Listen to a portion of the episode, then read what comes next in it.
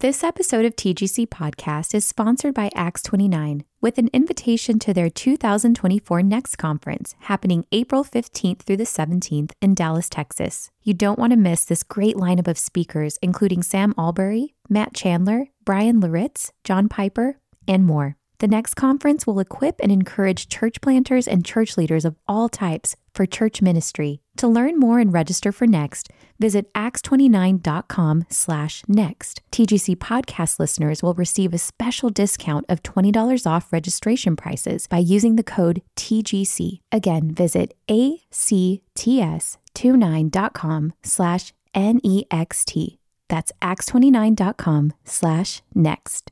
This episode of TGC Podcast is brought to you by Crossway. The magnificent story of God's redemptive work through Christ comes alive in a fresh way with the ESV Audio Bible, now available with new voices, including Conrad Mbewe, Jackie Hill Perry, and Ray Ortlund. Download the ESV Bible app on your phone or visit esv.org to learn more about these and other new audio features. This episode of the Gospel Coalition podcast is sponsored by The Good Book Company publisher of The Book Your Pastor Wishes You Would Read, but is too embarrassed to ask. A book by Christopher Ash that helps us to see that if we want a joy filled church, we need to have a cared for pastor. More information at thegoodbook.com. This is the Gospel Coalition podcast, where we seek to renew the contemporary church in the ancient gospel of Jesus Christ. I'm your host, Colin Hansen.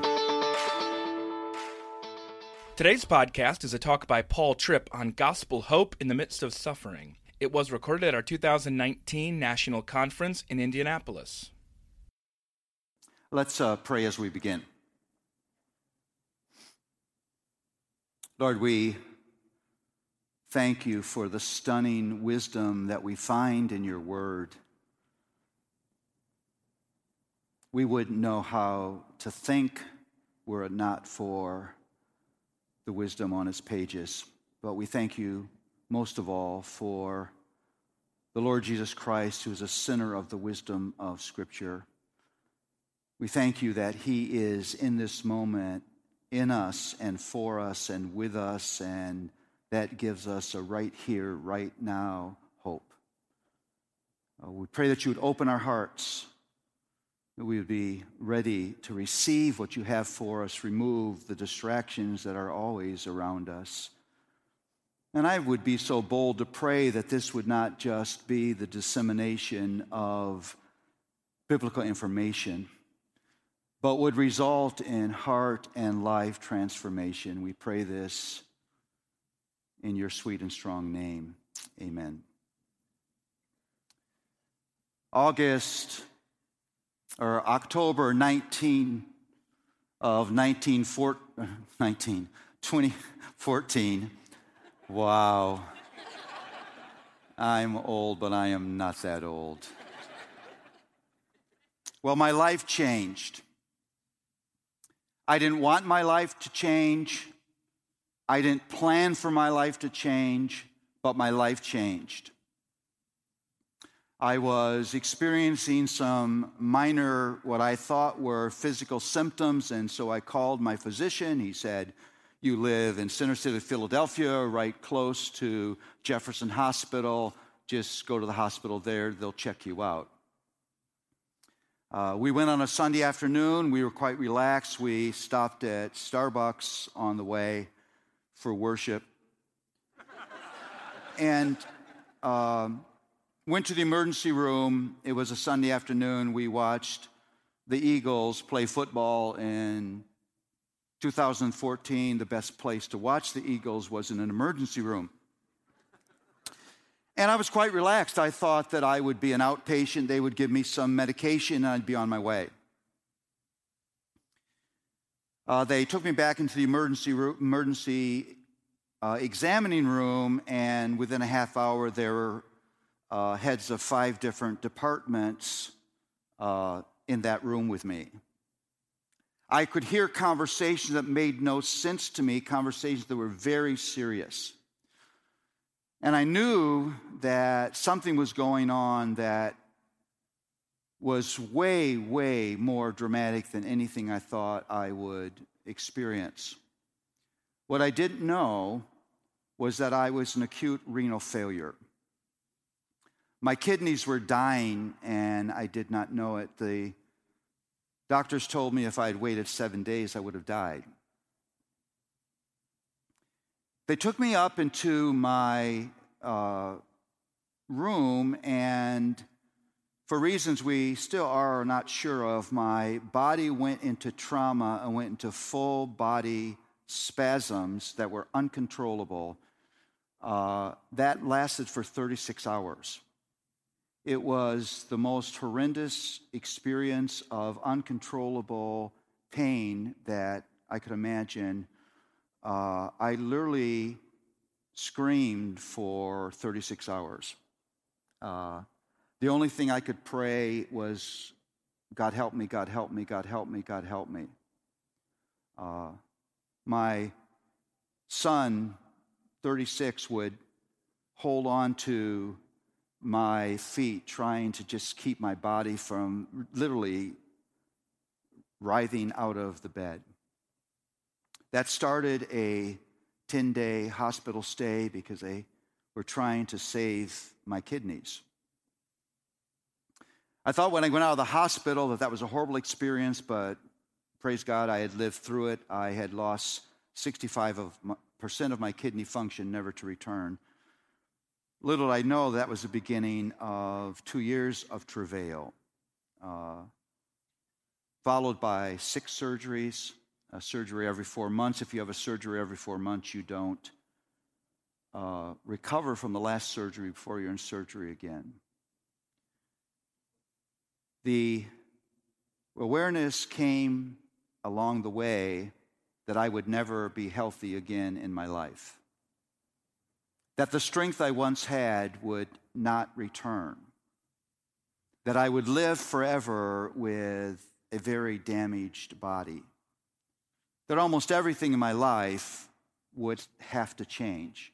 The way I approach ministry, just uh, all my daily habits, the way I ate, everything.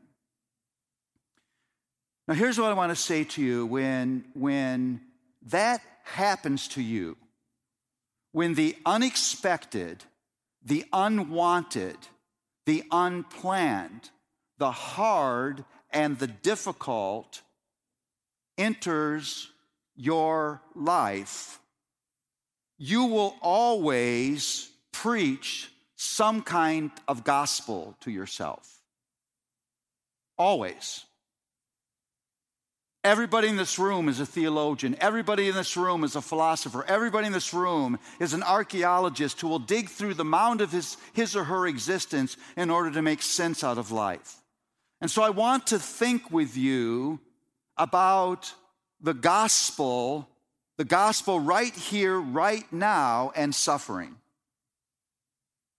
What I want us to focus on is the nowism of the gospel of the Lord Jesus Christ. I think often we have a pretty clear understanding of the gospel past, and we have a pretty clear understanding of the gospel future, but we have a muddy, unclear understanding of the nowism, the right here, right now, present benefits, present reality of the person and work and presence of the Lord Jesus Christ.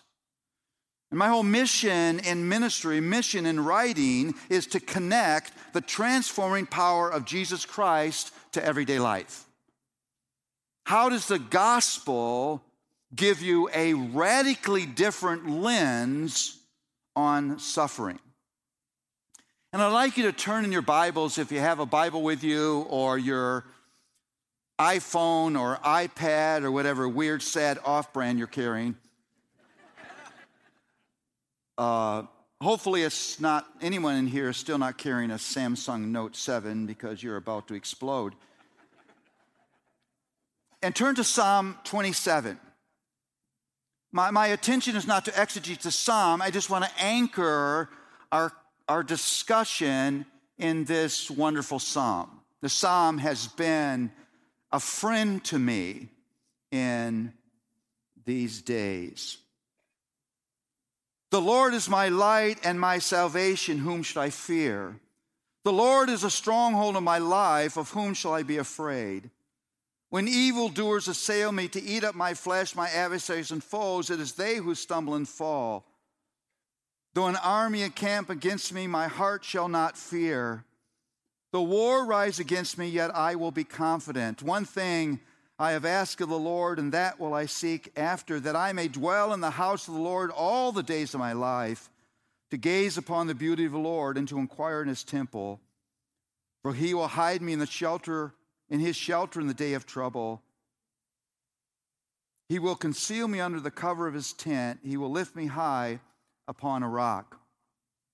Scholars that study these things say that this psalm was written in one of two dramatically uh, significant moments of suffering in David's life. Some say that this psalm was written when David was fleeing from the jealous wrath of King Saul.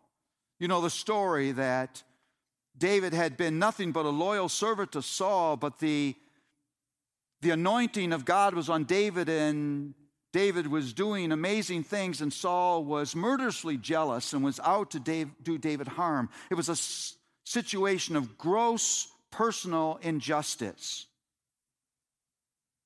Or other scholars say that perhaps this psalm was written when David was fleeing from his own son Absalom, who had conspired to take his father's throne. And if it's a monarchy, that probably is going to mean the death of the king.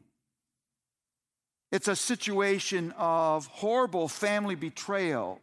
Now, in, in these, one of these two dramatic, difficult moments of suffering, these words are written.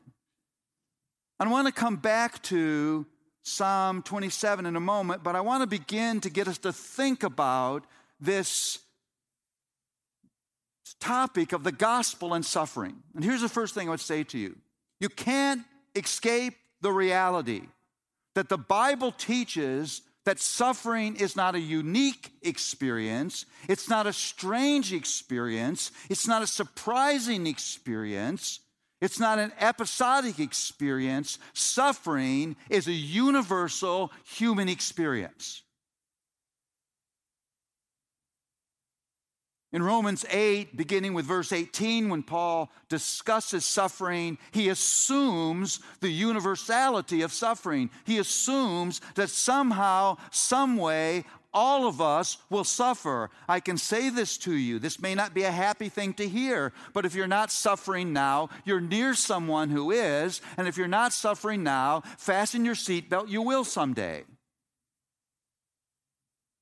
And I think when we, when we speak of suffering, we ought, to, we ought to be thinking about and we ought to bring the gospel to the full range of these experiences. Suffering can be this 11 year old who is being bullied in his school, so he, he has his heart beating with fear every time he walks into a school building that should be a safe place for him. Suffering can be dramatic physical, body damaging sickness. Suffering can be systemic racism that I have to deal with all the time just because of the color of my skin.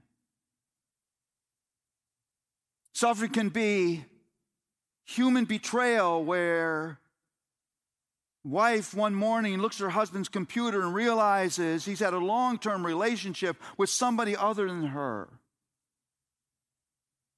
Suffering can be the encroaching weaknesses of an elderly person's body as the body begins to fail. The Bible says you will suffer because God has determined between the already of our conversion and the not yet of our homegoing, we are living in a world that's dramatically broken, that will not operate according to the original plan. That means because the Bible says God is sovereign, He chooses the exact place where we will live and the exact length of our days, that the, the presence of suffering in your life, oh, you got to get a hold of this. It's not a failure of God's plan. It's somehow, some way, contrary than we would like to think, part of God's plan. God has chosen this world to be your address. And somehow, some way, suffering will enter your door. Don't think that somehow you can lock out suffering. Don't think somehow, because you're a child of God, that you have a ticket out of suffering. God knows the address He's made for your address.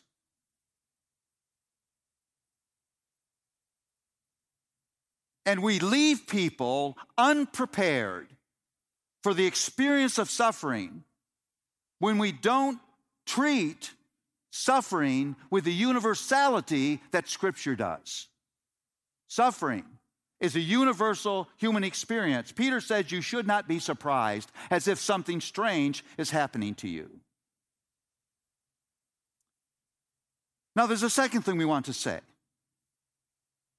is that suffering is never neutral.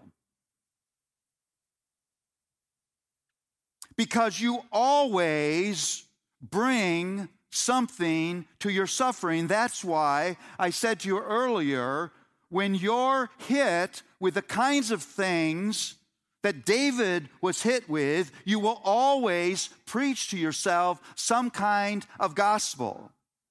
I say this all the time, and when I say it, people uh, laugh, but I'm, I'm really quite serious. No one is more influential in your life than you are because no one talks to you more than you do. See, you laughed. Some of you did. Some of you are too deeply mature to laugh. You're way more spiritual than the people who laughed. Uh, you're always talking to yourself. Most of us learned it's best not to move our lips when we do that because they think we're crazy. And, and when you're debating something with yourself, don't change places they'll put you away. But you're always talking to yourself, and that conversation is profoundly important because the things you say to you, you about you, about life, about meaning, purpose, about God, about His plan, His purpose, are, are formative of your thoughts and your desires and your actions and your words. You're always theologizing with yourself. It's impossible not to because you were wired by God's plan to be an interpreter. There's a principle for you here. Human beings made in the image of God do not live life based on the facts of their experience, but based on their interpretation of the facts. Let me say that again. Human beings made in the image of God do not live life based on the facts of their experience, but based on their interpretation of the facts.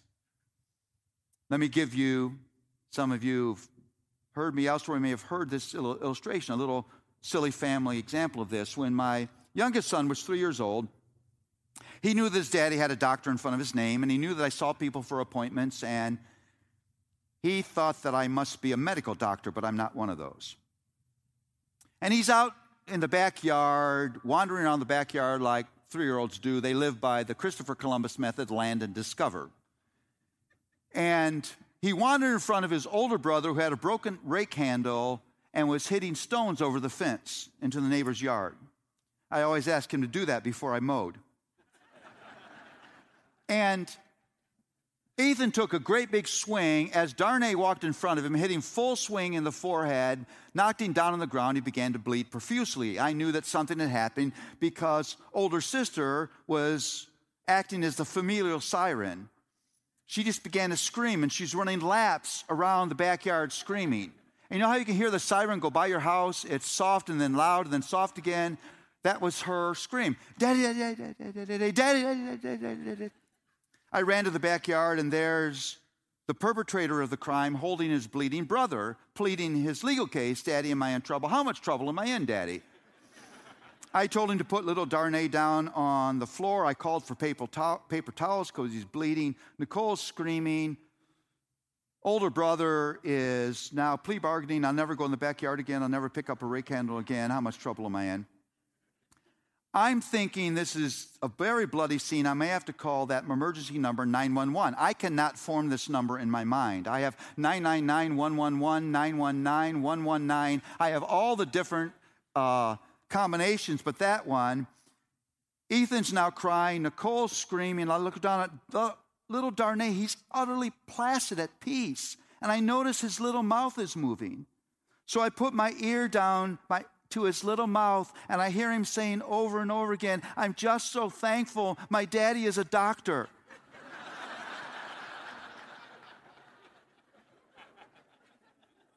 Poor deluded boy. This man can't even think of a three digit number, let alone provide for you medical assistance. Now, notice what he's doing. He's not responding based on the facts of his experience but his interpretation of the facts. Write in your notes, I am a God ordained interpreter. And the way you interpret life is very important. Now, here, stay with me here. I'm afraid this sets up a difficulty for us because often it means that your confessional theology, your spontaneous interpretation of life, does not agree with your functional theology. Your confessional theology, I mean your formal, systematic theology, does not agree with those spontaneous interpretations of life, your functional theology. Listen, I think the enemy of our souls will gladly give us our formal theology if he can capture our hearts. Your spontaneous interpretations, are you ready for this? Are actually the theology that is shaping your life.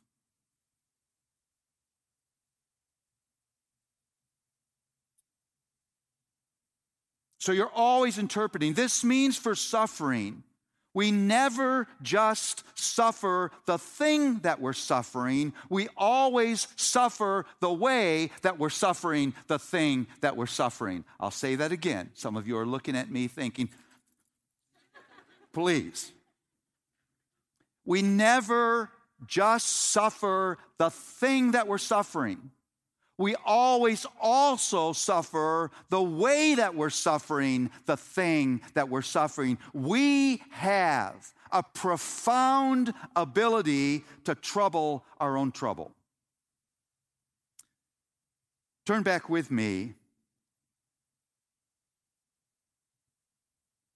to Psalm 27. Just want to look at verse 1. The Lord is my light and my salvation. Whom shall I fear? The Lord is a stronghold of my life. Of whom shall I be afraid? You will notice that Psalm 27, although it's a psalm of trouble, doesn't begin with trouble, it begins with theology. Nothing is more important in a moment of trouble, trouble than the true, crisp, reliable, theology of the Word of God. And the way that David is holding on to his theology here is very important. The Lord is light.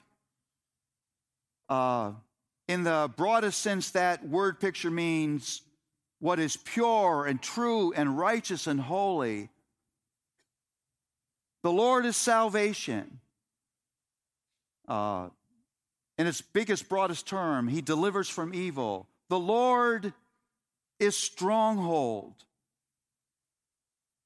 a place of safety. The Lord is light. The Lord is salvation. The Lord is stronghold. Now, I'm about to confuse you here. But what I've given you is bad, unbiblical. It will hurt you theology. Do you know why? Does anybody know? because I've left out a word. I left it out three times in verse 1. You know what the word was? Anybody? My. David is not saying somewhere off out there there is a God who's light. Somewhere off out there there's salvation. Somewhere out there their stronghold. He's not, he's not saying that. He's saying, speaking better than he knows, glorious grace has connected me to this one who is light. Glorious grace has connected me to this one who is salvation. Glorious grace has connected me to this one who is stronghold. The Lord is light for me. The Lord is salvation for me. The Lord is stronghold for me. There better be a my in the middle of your theology. Because good theology doesn't just define who God is. Listen to me carefully. Good theology redefines who you are as a child of God. You don't get your identity from your friends. You don't get your identity from your experiences. You don't get your identity from your performance. You don't get your identity from your possessions. You don't get your identity from your health. You get your identity from your theology from what it tells you about who God is and therefore the glory of who you are as one of His children.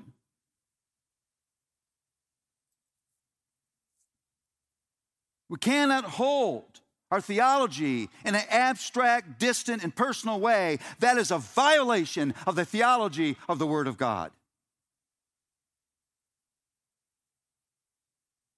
Theology is a shorthand for the story of the Redeemer who is now in you and with you and for you.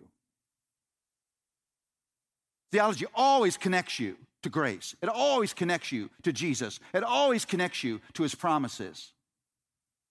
And in that way, always defines your identity.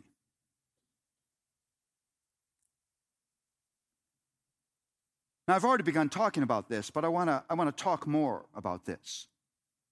One of the ways we trouble our trouble is bad theology. Bad theology that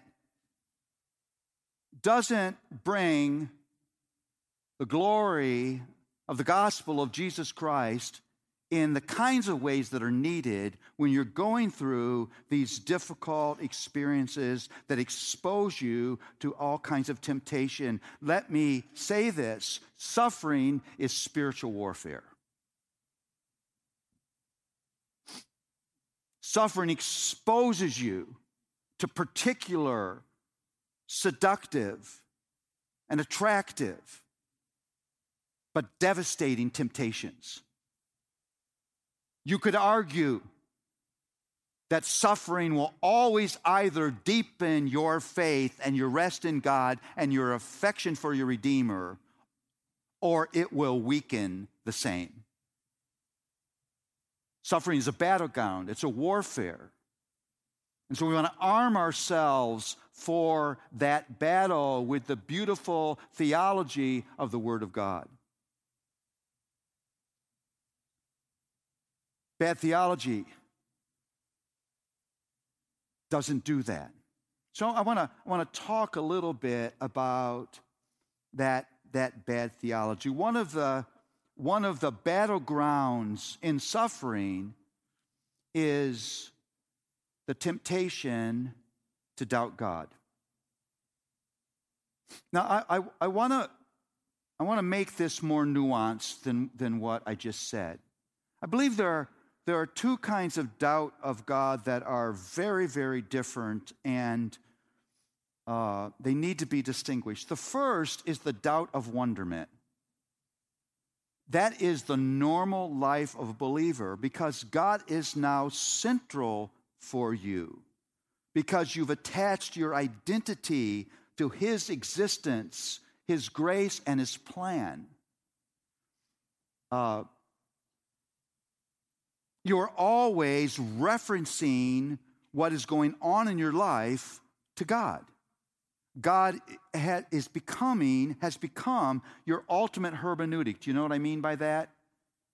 God is the key way that you make sense out of life. And because God's ways are not our ways, and his thoughts are not our thoughts, and because what God understands is good for us we don't always think as being good There will be moments where we're confused, moments where we wonder, moments where we surpri- we're surprised. That's not weak faith, that's just faith. That's the, that's the normal ebb and flow and struggles of faith that everyone has. God doesn't tell me things ahead of time. Listen, we need to say it. God's secret will is called a secret will because it's secret.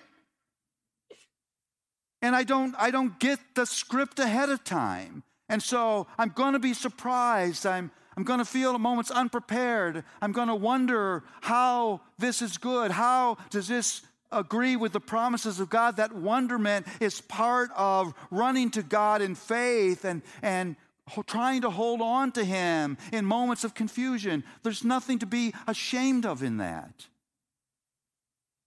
But there's a second form of, of doubt.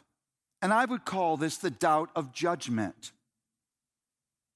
It's when because of what I'm going through, I have brought God into the court of my judgment, and I have judged him as being unfaithful, uncaring, and unkind. Now, here's the theological process that has been inverted in that moment. It's tempting when you're going through dramatic things that you cannot escape, to use those, let those function in your mind and heart as a way of understanding God. Danger, danger, danger. You don't ever allow your experiences to interpret who God is. You let who God says He is to interpret your experience. And that's warfare. You got to hold on to your mind. You have to run back to the Word of God. You have to do what David is. You have to uh, speak words to yourself, speak gospel to yourself, speak God's identity to yourself again. Let your surety of who God is then become a tool for interpreting what you're going through, not the other way around. Now, here's what's devastating about doubt of God if you allow yourself to begin to entertain the thought that God is in fact not good, He is in fact not kind, He is in fact not caring, He's in fact not uh, faithful, a faithful keeper of His promises, that will begin to weaken your trust of Him. Stay with me. And because your trust is weakened, you will quit going to Him for help you will, in ways, stop running to Him and stop running and start running from Him because you don't go for help in a time of need to someone you no longer trust. And so you see this, and people are suffering. Uh, they quit having devotion. Say, what difference does it make? It doesn't change anything. Uh, they quit praying. Uh, they quit meeting with their small group. Maybe they become infrequent in attendance to worship services. There you have it. Somehow, someway, experience has begun to reinterpret who God is for them. And because of that, it's hard for them to hold on to the goodness and holiness and faithfulness of God. And because they don't trust Him as much, they're not running to Him for help. There's a piece of the great spiritual war that is suffering. We trouble our trouble by unrealistic expectations of life. If you're going to be prepared for the suffering that will surely come, you better have a robust theology of the fall. Because if you don't have a robust, robust theology of the fall in the Garden of Eden and the results on everything about the environment in which we live, you will not be prepared. I love the way that Paul talks about this in Romans 8. He says, The whole world is groaning, waiting for redemption. You live in a groaning world. You groan when you're in pain. You groan when you're in distress. You groan when you need help. You groan when you long for something better. The world you live in groans. It's not just us that are waiting for redemption. This world, the environment in which we live, is crying out for redemption. And to live in a world where you can expect hardship, you can expect difficulty, you can expect pain, you can expect sorrow because this world is dramatically broken, not functioning the way God intended. And see, if you don't embrace that theology, you leave yourself with unrealistic expectations. Here's a second thing naive to the temptations that will come. Because you're expecting things to be way different than they're ever going to be. I, I can't tell you how many people I've counseled, how many people have approached me, how many people have talked to me who are shocked at the fact that suffering has entered their door, surprised at the things that they're facing. A third thing selfism will get you into trouble. Now, what do I mean by selfism? Well, 2 Corinthians 5:15 says that Jesus came so that those who live would no longer live for themselves. Here's what sin does to me. Sin is essentially selfish. Sin inserts me in the middle of my world, making it all about me. That's the one place for God and God alone.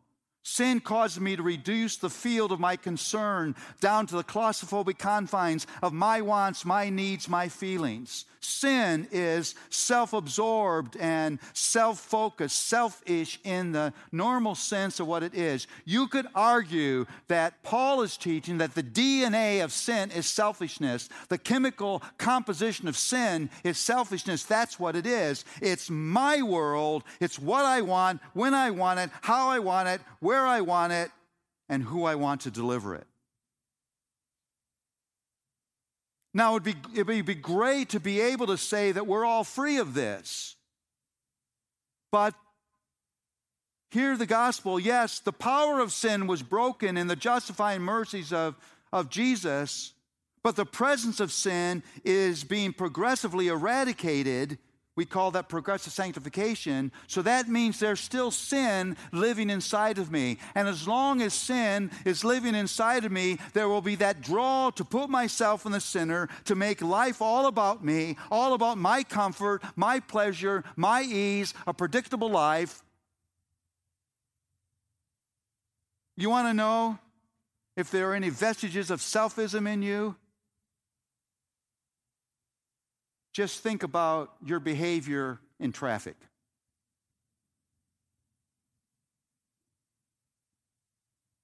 I don't know about you, but I want to drive on roads paid for by other citizens who choose not to use them.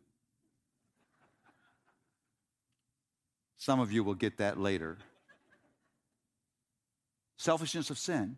You see, if, if, if although in my confessional theology I sing of God's glory and I, I say I want to live for God's glory. There, there are ways in which I stick myself in the middle of the world. I make this about me. Why do we get mad at God when we suffer? Because we are too important to us. You could argue that the four most important words of the Bible are the first four in the beginning, God. If God is on site, this whole story is about Him. And it's hard to tolerate anything that is uncomfortable if you are in the center of your world. I mean, if you get mad when somebody disagrees with you, if you are irritated because somebody has a distracting habit,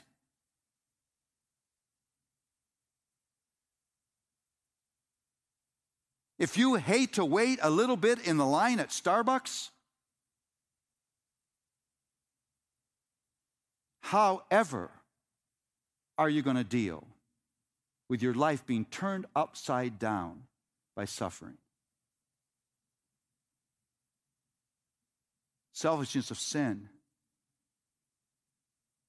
just expands the drama of suffering. You're not just suffering the physical thing you're going through, you're suffering that has hooked your love of self. Listen, the idol of idols is the idol of self.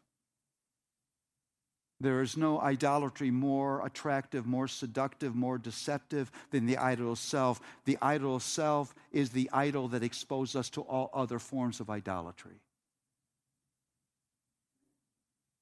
And if there are ways in which you are still worshiping at the throne of self, you will find suffering intolerable in every way. Let me mention one other thing in this catalog of bad theology materialism. I don't, I don't mean money here, I don't mean objects here. I mean too much confidence, too much trust in the physical self. Listen, I have been confronted with this thing. I'm quite willing to confess this to you this afternoon. That much of what I thought was faith in Christ wasn't faith in Christ at all. I was strong, uh, an avid exerciser, had lost a lot of weight, was as fit as anybody my age would be. And because of that, I was, had lots of strength and ability to produce. And all of a sudden, I got sick and would never be that strong person ever again, that's when you know what you've been trusting. It's been very, very hard.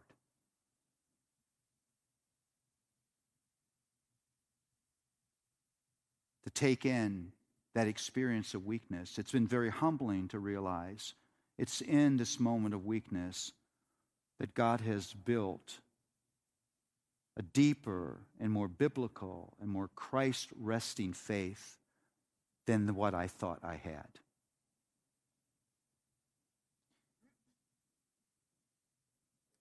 Now, here's what I want to say to you next it's the cross of Jesus Christ that radically transforms the way we think about suffering. The cross radically transforms your thinking and your experience of suffering.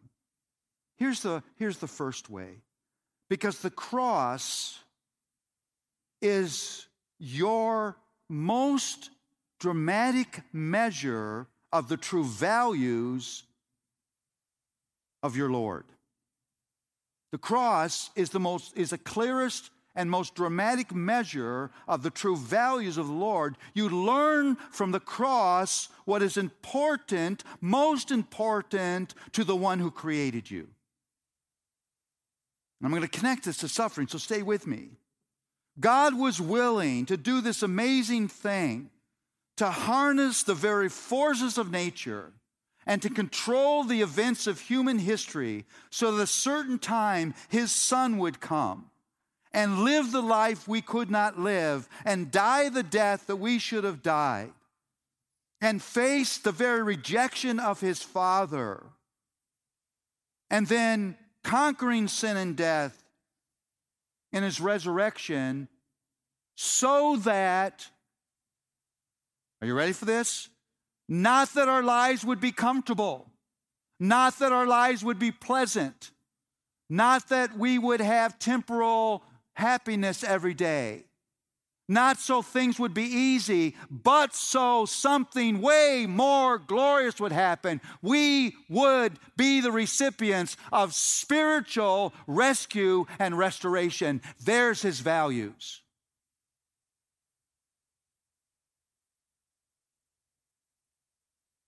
God cares about your body, He's the creator of it.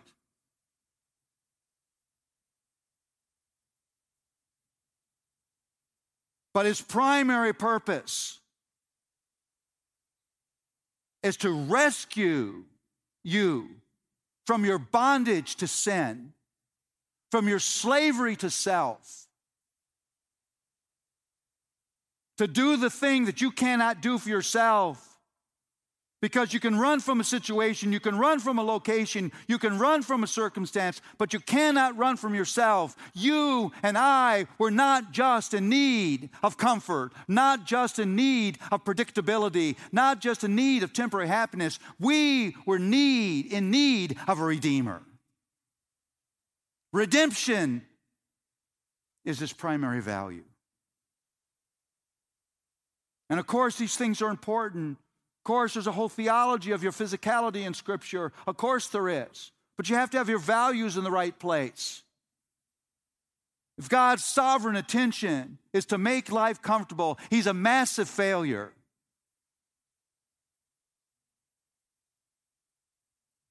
He's not delivering to you less, He's delivering to you much, much, much, much more.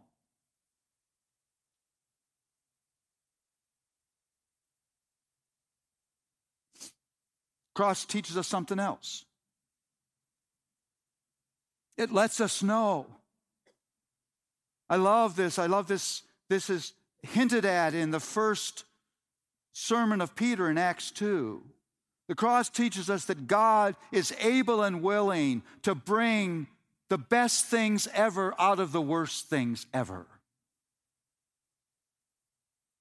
The best things ever out of the worst things ever. What was the worst thing that ever happened in the span of human history, it has to be the unjust torture and murder of the one perfect human being that ever lived. What could be worse than the killing of the Messiah? What could be better than the cross of Jesus Christ? What is more a victory? What is more a glory? What is more a delivery system of everything I need than the cross of Jesus Christ? Peter says it this way that Jesus was delivered by the hands of evil men. It was evil. He doesn't minimize the evil, but then he says, according to the foreordained plan of God.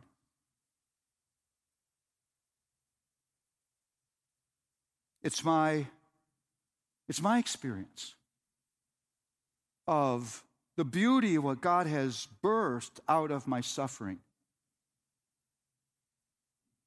This, by far, these years of weakness have been, by every estimation, the most productive ministry time in my life.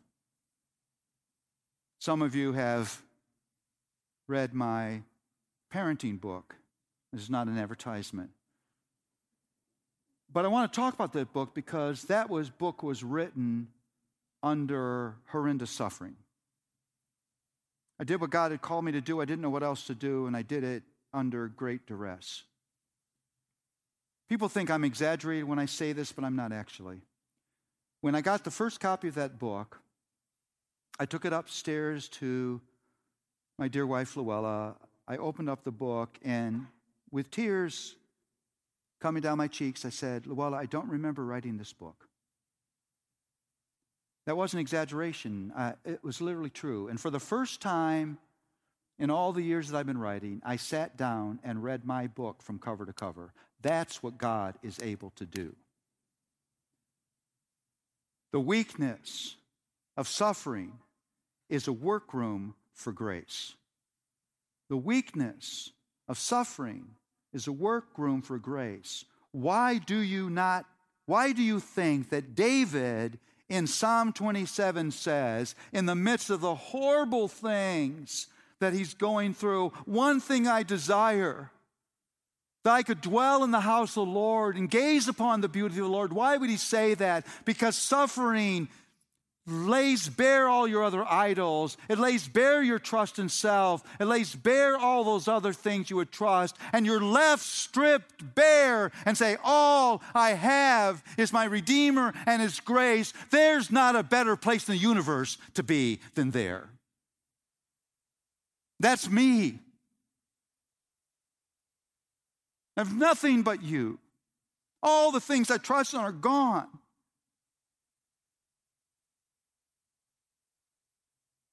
You see, David had come to realize that there's one who sits in the throne of the universe that's way more beautiful than any ugly thing he would ever face in life. He's beautiful in sovereignty, he's beautiful in grace, he's beautiful in faithfulness, he's beautiful in wisdom, he's beautiful in love, he's beautiful in mercy, he's beautiful in power, he's beautiful, he's beautiful, he's beautiful, he's beautiful, he's beautiful. And you will only ever properly understand the dark things you face in this broken world when you look at them through the lens of the stunning beauty of your Redeemer. Weakness drives you there, strips away your self reliance, strips away your self righteousness, strips away all of those crutches that you lean upon, strips away your, your dependence on substances or whatever, and drives you in humility to your Redeemer. This was the king of Israel who's now faced with his weakness, faced with his total lack of control. Not in a palace, in a cave. And he says, One thing I desire. My Lord, that I could gaze upon his beauty. Remember, that beauty doesn't just tell you who God is, but it redefines who you are as his child. Weakness, the weakness of suffering, is a workroom for grace. You see, as I run, I don't run to one who is unable to understand. I love what it says in Hebrews 4 that our high priest is able to sympathize with our weaknesses because he's lived the life that we live. Don't be mistaken, the suffering of Jesus didn't begin with the cross. Suffering Jesus began in a manger where shards of straw pushed against his tender infant skin. He suffered as an infant. And he suffered every day of his life. He suffered willingly. He suffered substitutionarily. He understands. I love the word for weaknesses there. I don't usually quote Greek words, but it's astheneia. It's it's a broad word for for weakness. It's all kinds of weakness. It, it, there's a way in which you could you could translate that word, the human condition. He's able to sympathize with our humanness, our weakness, our frailty, and how that gets exposed in these, these moments of suffering. The range of Jesus ranged from thirst that he could not independently quench to his father turning his back on him, to his body being brutally tortured, to his closest followers running away from him. It's the full range of the suffering that you and I would face. I want to say one final thing, and then I want to give you homework.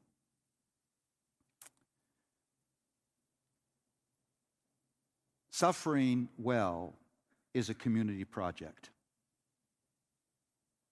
One of the things you must have in your theology, or you'll not suffer well, is the essentiality of the sanctifying ministries of the body of Christ. Let me say that again. You must have in your theology the absolute essentiality of the protective, rescuing sanctifying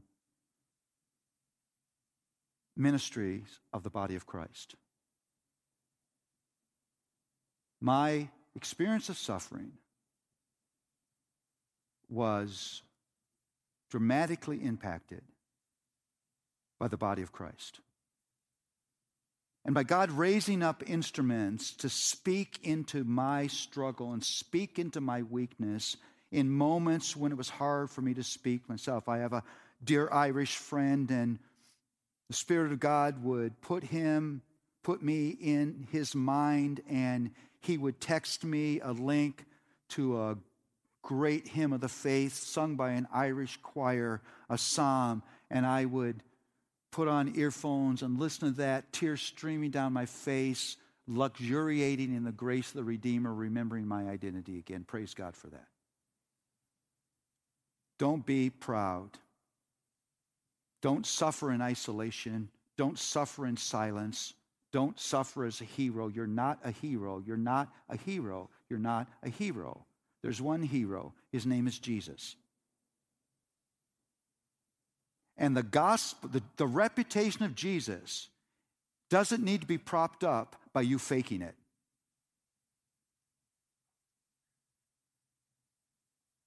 You're running to Him and running to fellow believers in weakness actually preaches the gospel. So make yourself, make available to yourself the wonderful resources of the body of Christ. Well, here's the homework. I want to give you four things to do every morning. You can do these briefly that will prepare your soul for suffering, for the kinds of things, the unexpected, the unwanted, the unplanned when it enters your door. I'm going to give you four words. Uh, everybody, get out something, get out your phone or something, write this down. Uh, I, I think that what you do after a workshop is more important than what happens during the workshop, with whatever the workshop was about. Here's the first word gaze. Every morning, take a few moments to gaze upon the beauty of the Lord. You say, Paul, I don't know how to do that. Well, let me help you. Uh, read Isaiah 40 again, a few verses. In Isaiah 40, I, the prophet stretches the human language to its furthest elasticity, trying to capture the stunning glory of the Lord. Uh, last few chapters of Job, where God rips back the curtain and shows his creative glory. Uh, Ephesians 1, where you see the sweep of the redemptive plan. Take a few moments, whatever else you're studying, whatever else you're reading, to gaze upon the beauty of the Lord. Second word, remember. Remember that that beauty doesn't just define the Lord, but redefines who you are as a child of God. Remember your identity as this one a believer. And that's the moment, just for a couple moments, remind yourself, couple moments, speak gospel identity to yourself.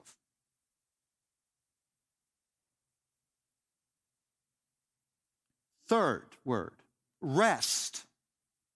Teach your heart to rest not because things around you are easy, not because people like you, not horizontally driven rest, but rest because you've been connected by grace to this one of such awesome beauty. Vertical rest. Teach your heart to rest. That takes some instruction, that takes some learning.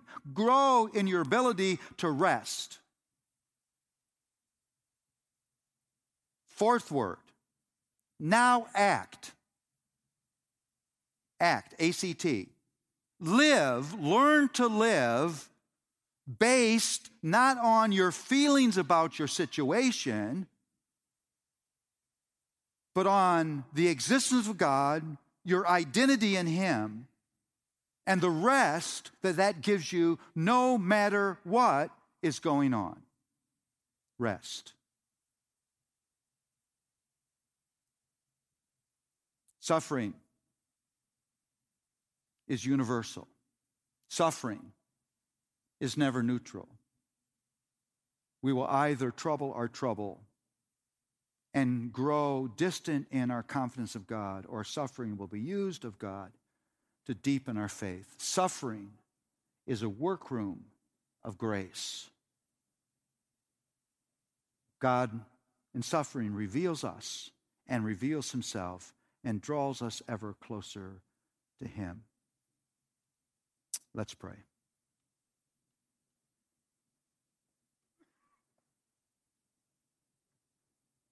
Lord, we again thank you for the majesty of your word. We thank you that you love us and you're with us and you are for us, and that in your grace you take the darkest things, things that are unthinkable to us, and you can do the most wonderful things in them. May that be our experience. And may we not give into bad theology. May we not run from you, but run to you when suffering enters our door. And may we have habits of faith that prepare us for the, when the day will come so that we would experience in the breaking down of ourselves and things around us the building up of our confidence in you. In Jesus' name, amen.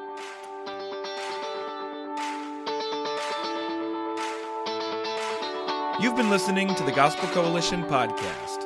For more gospel centered resources, visit thegospelcoalition.org. Support for this podcast comes from listeners like you. Learn more and join us at tgc.org/donate.